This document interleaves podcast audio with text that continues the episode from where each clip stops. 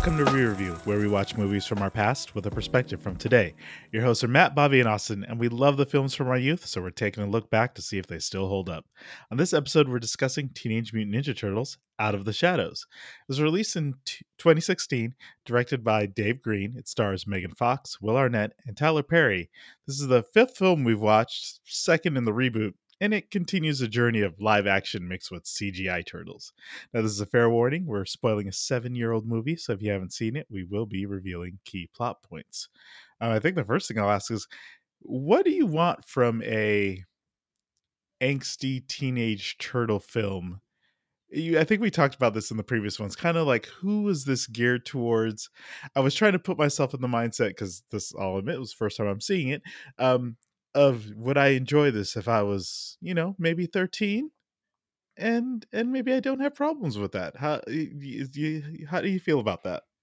Like, uh, yeah, if I was if I was in that demographic watching this movie in the theater, probably not. I think that it falls into the realm of hitting the beats that it probably needs to for that demographic.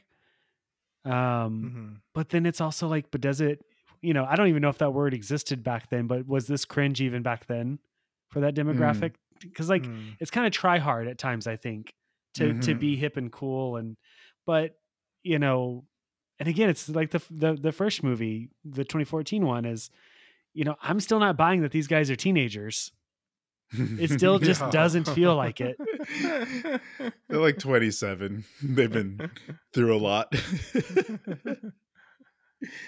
Splinter even says, "Oh, you're finally you have to make a decision, and you are no longer boys." And it's like, wait a second. like, Yo, that one, that fighting one, and doing lots of crazy stuff already. It's like that one has a beard, like a full on beard. That one's got like, no, no, these aren't boys anymore.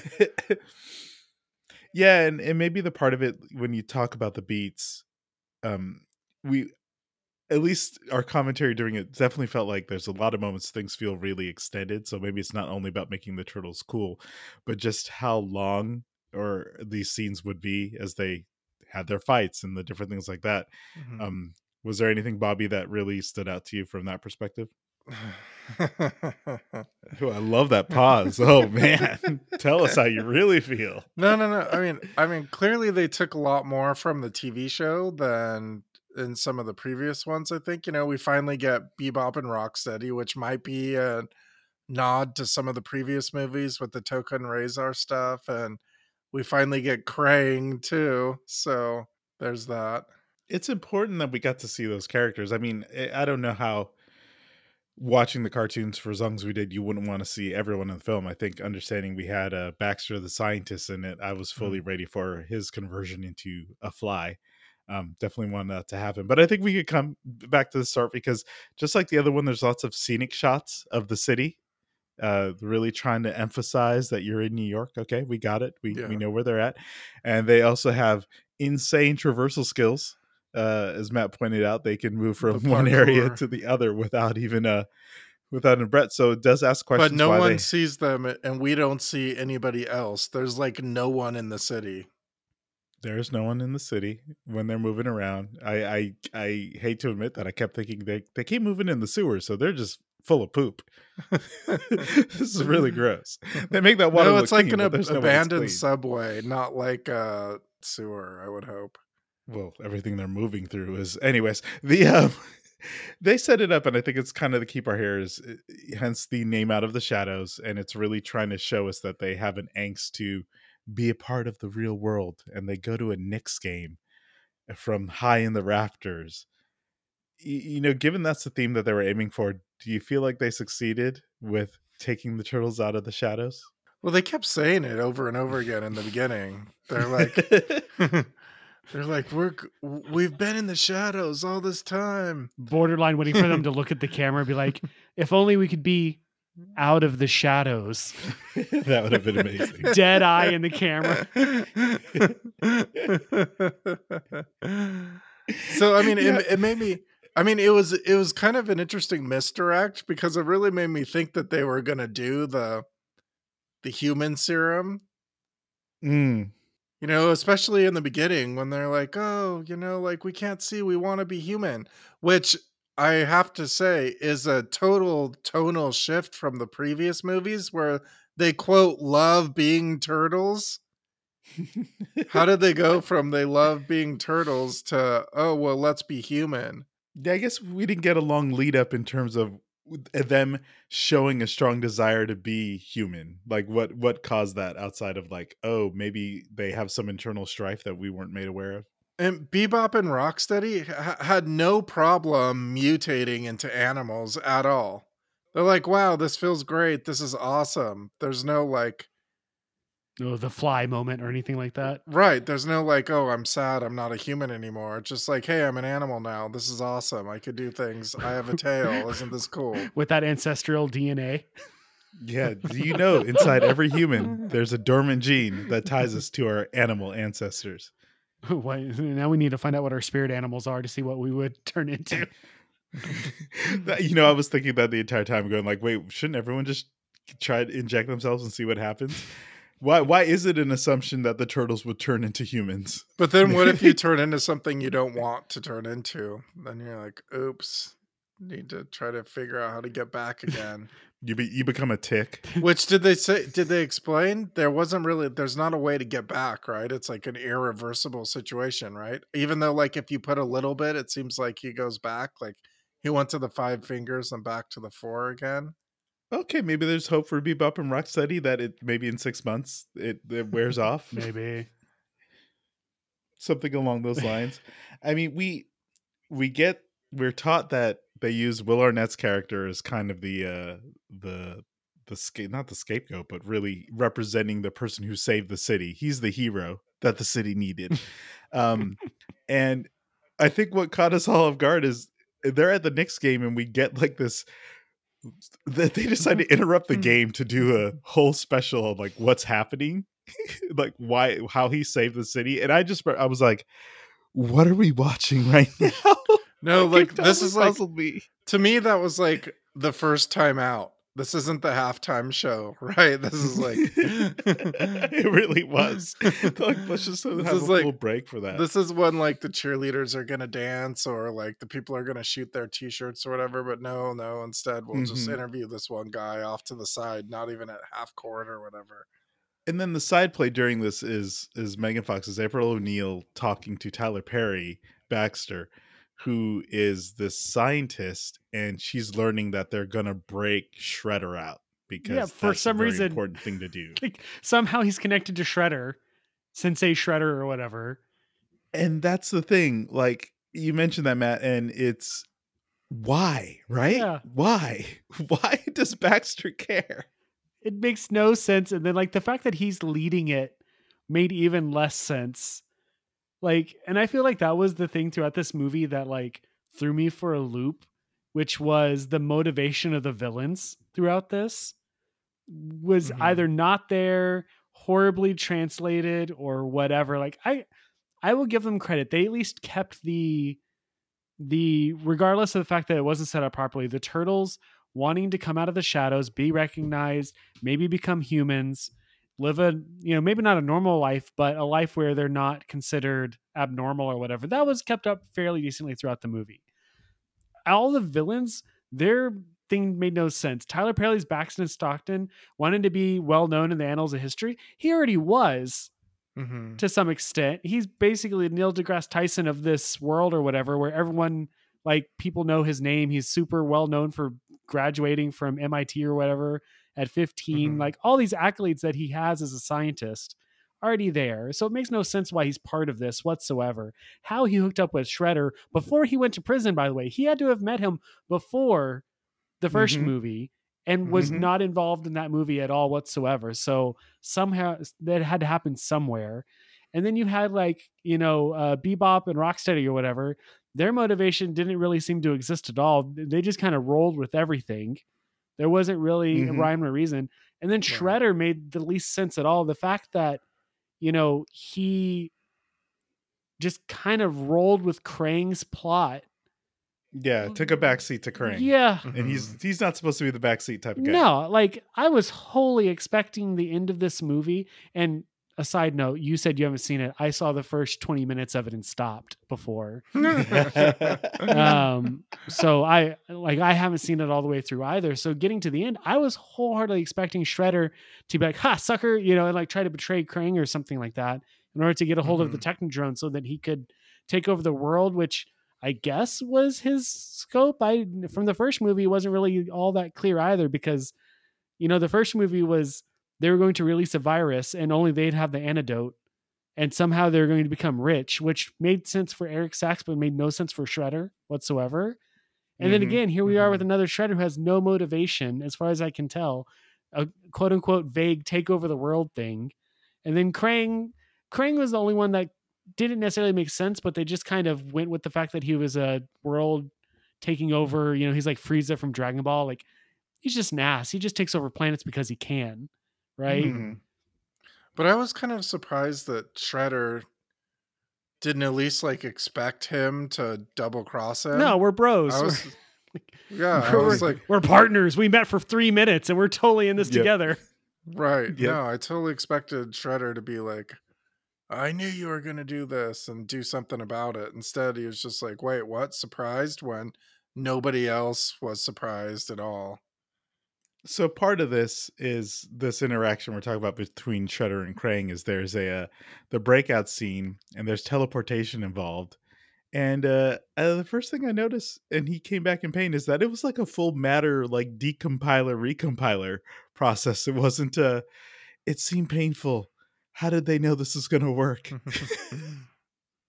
well, that was the thing, right? Baxter was like, you know, we weren't going to do this but we have no choice, which is a really weird decision to make at the moment because it's not like Shredder was like in like a crap situation when they used the teleporter. He was literally ju- like, yeah, he would have got caught by the net, but they literally have like 500 ninjas that probably could have solved that problem pretty easily. Why they felt the teleporter was 100 like necessary, like it reminded me of Galaxy Quest with their little mm. splicer that splices them into cubes to transport them. Like that's literally what it mm-hmm. reminded me of at the time. Like I was expecting Shredder to pop into the thing and it's like his arm was sticking out of his head or something. Yep. yep like, like oh, yeah, yeah. Yeah, I kind of thought the same thing maybe. The uh how do we feel about that as an overall action scene, Bobby? I mean, we it's a freeway chase. The quintessential action movie thing to do. freeway chase. Right. No, I mean there's a lot of like that kind of thing in this movie, a lot of like chasing and moving around and going after and up buildings and down buildings and under and there's just a lot going on and lens flares giant nunchucks and quips and oh yes the giant nunchucks. There's just a lot of like over the topness and I don't, I don't know if that's like ooh like this will be a really good toy. Let's make this thing here now yeah, that's a good point. I kind of want a dump truck with gigantic nunchuck arms that I could control that, somehow. Doesn't that sound good? It's so useless. But we do get we do get introduced to uh to I think a fan favorite for what is Teenage Mutant Ninja Turtles. Whether it's a fan favorite in this film is what I'm going to ask you. now, how do you feel about Casey Jones? Stephen Am- Amell is Casey Jones. You know what I said right away. I'm like, oh, it's the arrow. arrow. Yeah, and that's it's unfortunate, but it's the place that um, you know I went straight for too. And like the hardest part about it was, I think that out of everything in this franchise, that was going to be the hardest one for me for them to reboot. Mm-hmm. Casey Jones, I think Elias did such mm-hmm. a great job with him. And yeah. then what we got with Stephen Amell was so cookie cutter vanilla. Like he didn't mm-hmm. have any of the real personality. Like, I don't believe that his character, his motivation was very clear. I wanted to be a detective. hey, hey, all my life, I've wanted to be a detective. Y'all are killing and, me. Any, I'll tell anybody. I'll tell anybody at any time. But he plays hockey too, so it it all it all meshes right into a character. I don't if I if I ignored the previous incarnation of it and looked at it just as it is, I don't necessarily think that they gave him what he needed to become Casey Jones because Casey Jones was always supposed to be like a vigilante. And so like they very easily could because I mean if you think of like Dark Knight Rises with um oh crap I uh Joseph Joseph Gordon Levitt's um Robin or whatever in that movie a very like he was a cop became very disillusioned. He was like I can't I can't do what's right if I'm in this position because the authority gets in the way the you know there's too much compromise whenever it comes to what's you know to do what's right. And so he tosses his badge into the ocean or whatever which is littering by the way. And he you know essentially is you know intended to become the next batman another vigilante. They didn't really do that for stephen's character here. I feel like if they were going to make him a cop who became a vigilante it wasn't quite there um like what what was her name um laura linney's character chief mm-hmm. vincent like her character mm-hmm. comes in and basically is like, you know, sit on the bench, right? And that's what leads mm-hmm. to him mm-hmm. basically becoming the the vigilante in this one and it just didn't quite work for me as much as what we got previously and mm-hmm. even within the context of this movie it, it just wasn't it didn't feel right it just again how many characters like I almost felt like they knew this was gonna this was gonna be it and they're like well how many characters from the franchise can we put in here mm-hmm. Then I'd say not enough, right? right. Well, really, was it going to be it because Baxter didn't become a fly? That was like the one thing they didn't have time for, and I wonder if it was in the script and they're just like, "There's too much going on." Maybe, maybe they did it. Long. They saw the CG and they were just like, "No, no, we can't. No." Well, that's a great time to talk through a little bit of the tech stuff. Bobby, give us give us your rating on the CG. How are we feeling about it? Yeah, fine. good. Fine is good. no, I mean, like it was fine. I mean, they. Okay, what about the turtles themselves? Because there were little changes they made, right? Yeah, I mean, last time I talked about how like I didn't like their design, but this time I've kind of like lived with it. You know, I I know that this is what we're getting, but you know, I thought their like their facial movement seemed to work I didn't have any issues with that, and I thought mm-hmm. that they look pretty good. And you mentioned like they did a lot of hard stuff with them. You know, there's like cloth simulations, and they went into water and all sorts of different lighting scenarios for them. So this seemed like a pretty technically challenging movie. And then like there was this like pretty innocuous scene where like Bebop is going through like a parking lot and just destroying one car after the other. And like I was thinking like this is Bayhem again, you know, it's like 12 cars getting destroyed in this one shot here. And there's just you know, it's a... funny you mentioned that scene because it's he's running after Casey Jones, and I was going, I kind of want to see the behind the scenes on this one because there's a moment when they're fighting each other where and this is also at the end when the police chief is talking to the turtles they did a good job with their eye lines and kind of making mm-hmm. it feel like they were actually in the presence of these cgi creatures so i was like i'd like right. to see the behind the scenes of how they did this because obviously bebop and rocksteady were massive right so sure you know the way he moved around them i was like this looks pretty good yeah i mean there was a lot of it that looked good i mean and it, this movie must just be like a massive technical undertaking with all the physical effects and the CG and just integrating the two of them together. So, but yeah, I think the... where Matt, we talked about the the where it seemed to really stand out or make a difference, where it maybe wasn't as good as when they would switch to what were really full CG scenes, mm-hmm. where everything behind them was CG, and it felt like, for me, frames were dropping is the best way I could describe it, but it didn't feel as smooth as maybe when they were interacting with the live action. It felt weirdly like uh at one point when they were uh you know going through the technodrome scene where like they were kind of up in the air it felt weirdly like I was looking at these CG characters behind a blue screen for some reason. Like mm-hmm. the compositing wasn't quite right with it, which is weird mm-hmm. because it was all CG. So there should have been no reason for it. Um, I yeah, it's weird because I think right before that I had complimented because they had the scenes where you know the turtles kind of come out of the shadows. They get introduced to the police or whatever as hey, we're the good guys, we're part of the team. And I was like, wow, they actually look pretty. Like you know, you're talking about like the river scene looks really good. The daytime scene with them looks good, which is infamously where like you know CG falls apart like that. That's the reason why mm. I usually have them in the dark, moving really fast and stuff like that. A lot of shadows they were in broad daylight and they actually looked pretty good. I was like, oh, that looks pretty good. And then it cuts to the last battle sequence. And I was like, wow, this is falling apart so quick for some reason. Like clearly they're running out of budget or time and like they forgot to turn it from, you know, like the the extreme settings and they were just at like medium setting for their mm-hmm. for their render cards. that, to- that, totally is what it was, wasn't it? Mm-hmm. But I bet or someone asked a... for one extra level of ray tracing and then it just shot it shot down the machine. Go ahead, Bobby. I, I bet there's a bunch of stuff that's fully CG. You know, like I bet the whole like beginning sequence with the whole like Chrysler building or whatever is entirely. But I feel like they got away with that because it was probably at night. It was probably a little bit mm-hmm. less noticeable. I like the sequence itself was completely ludicrous. It made no sense whatsoever. But I feel like the quality of it held up a bit better at that point than it did at the end. I don't. It's funny because like it just felt like something was off. Even like uh Krang was like it felt like the quality for him kind of fell off a little bit.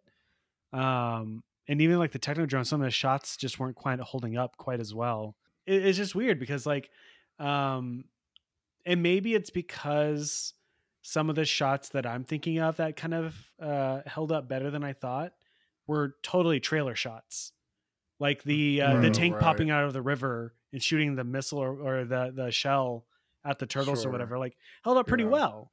Like Bebop and Rocksteady, not so much, but the sequence itself wasn't bad. Um, but the like I said, I, maybe they were just running out of time, May, or maybe it was a reshoot. Maybe it was different and they had to go back and redo it, and just didn't have the mm. budget or the time to you know give it a hundred percent. Hmm. So we see their CG transitions. You mentioned that you're not so into that how they appeared, but how do we feel about the um? We're back at still an ooze chase, right? The whole premise is there's some ooze. We all got to get a hold of it. Somehow they're in Brazil because they need to get well two parts. We need to get the ooze, but also there's all the Krang stuff going on because he wants to come in and there's a tech technodrome.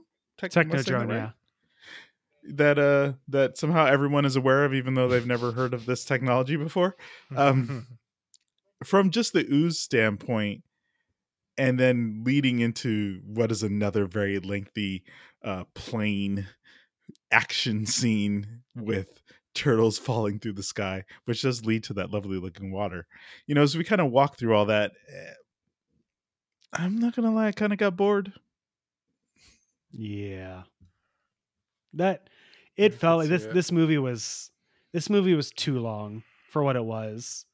And even though there was set pieces that I felt like should have kept it going decently, too many plot threads, too many, you know, action sequences that really felt blank made it just I you you guys heard me. I was like, we're not even halfway.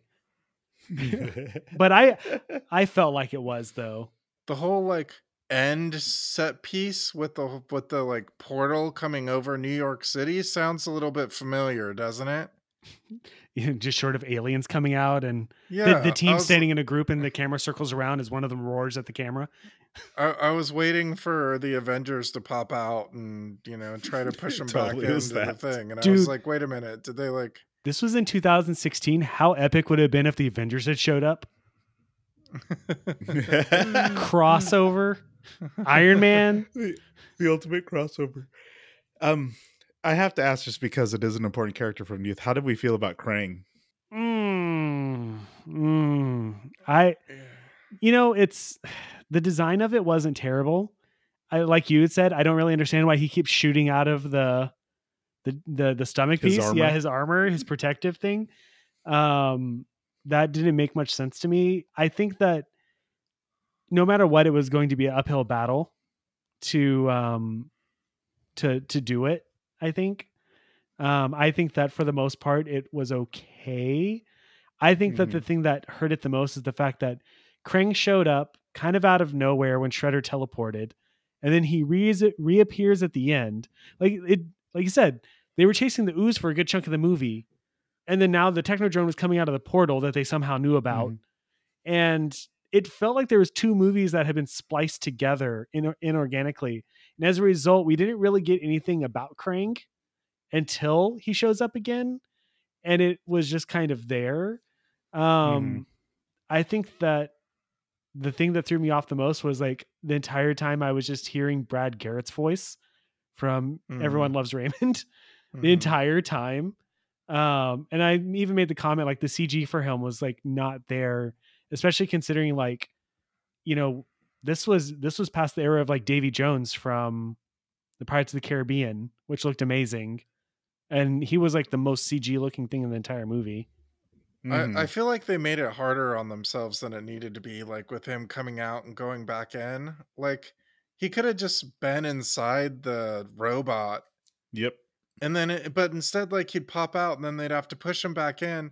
But instead of him just going in, like he'd be like some blob of jelly, and like, so it's like they added all this extra layer of, like it almost would have worked worked better, like if like he slipped out of it or something and you know like and then he had to try to push himself back in or something but it was Which just I feel the cartoon may have done that at times. You, you know what I was just thinking about? This movie didn't really need Shredder in it. No. I hmm. think this movie could have hmm. been about Baxter and Krang trying to do all yeah. this. I think that would have been actually per- like Shredder didn't add anything other than having the foot there. So like if you removed him and just had Baxter as like the main thing and then having Krang being the leading force to it, it would have been fine.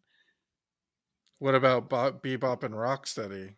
They kind of, they kind of had that Shredder connection a bit. It didn't have to be though. They could have just been two goons. It could have been yeah. a Baxter connection, yeah, right? Totally yeah. could have been. They could have totally just like yeah, that's how they found them. He, they were in the same you know uh, truck together or whatever. But they could have been anybody. They could have literally just found like they could have been two you know goons that you know Baxter mm-hmm. or whoever you know anyone make you know Eric Sacks came back or something like that. But Shredder himself wasn't really necessary, and it just kind of underserved Shredder himself in the story, and it made Krang just kind of a side character in this, even though he was the final sure. thing. So yeah, it's a shame. Well, they did definitely try to set it up at the end for another yeah. one since Krang said like I'll be back basically. Mm-hmm. Um and you know ultimately we we were watching these in the lead up for the new one that's coming out for uh Mutant Mayhem whose art style I'd say is more akin to like Spider the the animated Spider-Mans that have, that came out recently. Mm-hmm.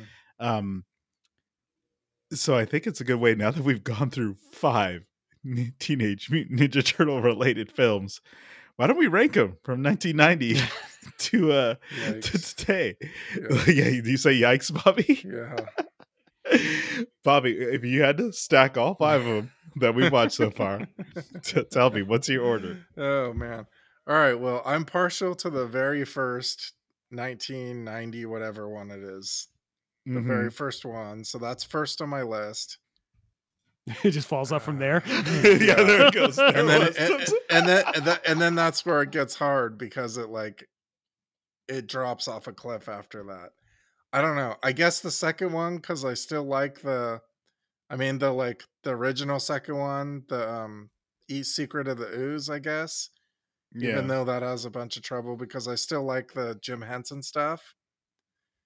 And then yeah, I mean the the problem is like where do you put the others? I guess I would do like the first reboot and then the third one Turtles in Time and then okay. This one last, I guess, just to kind of like mix up the end there a bit. one one wait, one, two, four, three, five. Got it. Yeah. Matt. Uh if I go from the opposite direction, if I go from worst to best, I'd probably put the third movie at the bottom position. Mm-hmm. Um, then I'd probably put. It's it's weird because I I guess in my mind I'm I'm I'm looking at potential of what it could have been and what mm-hmm. they tried to mm-hmm. do versus what it necessarily delivered as. Um, I'd probably say it's the third one is at the very bottom, and then the first, the 2014 Ninja Turtles, then this one, and then two, and then one. One being the the uh, best, the, yeah, the top. Yeah. yeah. Okay. Um, I, I feel like it's that uh the the four and the five here that can just be swapped out. I agree with you. Mm-hmm. Number three is at the bottom, one and two to start, and then I don't know. Maybe if I have a a beer or something, four can be about five or five can be about four. Those two can kind of interrotate with each other. Three just gets gets a sit way at the bottom there. Oh my gosh, what happened with that one? so I'm hoping, you know, Mutant Mayhem has something positive for us. Are y'all looking forward to that?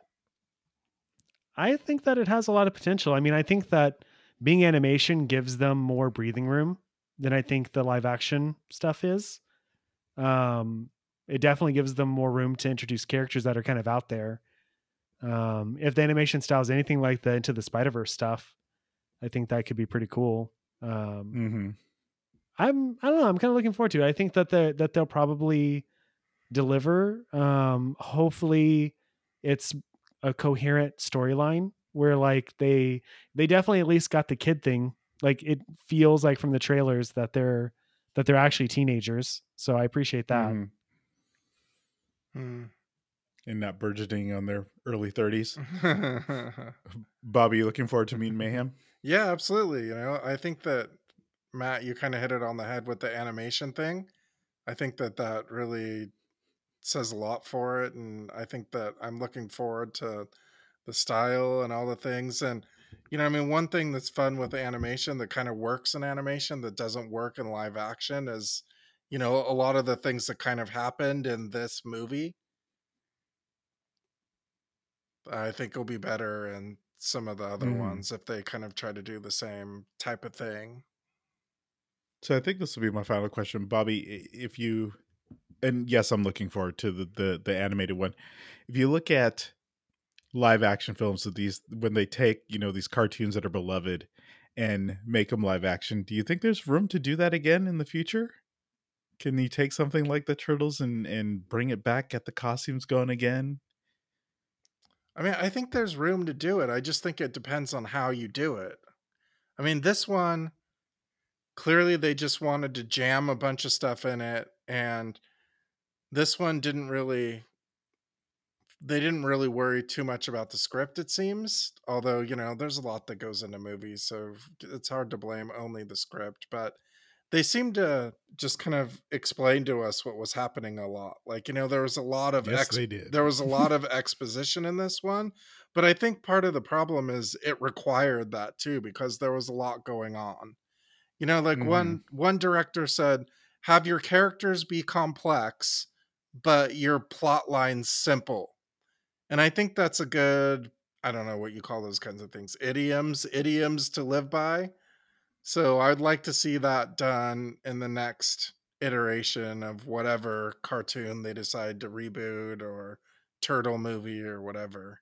Live hmm. action tick. Matt, do you think there's room for for live action again? You know, it's part of me wants to say yes, but the other part of me has the problem with converting something that's an animated form by nature into live action. I kind of don't want to see it just because I feel like some of it just doesn't translate very well. It's like mm. I, I really don't want to see any live action Avatar series that's coming out or whatever, because there's just mm. stuff that you can get away with in animation or comics or whatever that I don't think live action really does, especially whenever it comes to comedy. I think that sometimes the comedy gets lost. Things that are kind of childish in animation that you can do that you just can't do in live action. Um, I do think that if they do try to do a live action, I kind of would much rather them do a more practical approach to it with a mix of CG to kind of get rid of things like mm. the seam lines and help with facial expressions and stuff like that. I don't know if I need six mm. foot tall, you know, monster turtles with freakish like a faces. little bit. uh Oh my gosh, there there goes my brain going blank. I was going to say Daredevil, but that's not who I mean. Ryan uh Ryan Reynolds. Oh, Deadpool. Thank you. oh my gosh. There goes any geek cred I have. Um, a, little, a little bit of that with the CG kind of helping along, right? Yeah, for like the expressions and stuff with the eyes and everything. Mm-hmm. Yeah, totally. I mean, I I think that at least it would be a enough of a nostalgia trip that I think that you'd at least bring in the fans like us who grew up on the original Ninja Turtles. Um, yeah, you can't do as much, but that's where mm-hmm. like hopefully the CG would kind of you know supplement the the things that you can't do in a suit, right? Mm-hmm. Yeah, I I asked because I'd like it. There's just something still when things aren't, do- you know, heavily dominated by CG. It's it's really nice to see. So may- maybe they'll do that one day. Maybe they will. Um, well, I'm glad we went on this journey. Maybe never do five films of the same series again, especially with how this tiered downwards. we didn't have, you know, anything to look forward to. Um, we'll see. Maybe there's another thing that'll bring us some joy that we can Do commit like five Trek or to. Bond, and it's like forty movies. Just do a full on Bond year. Never ending Bond.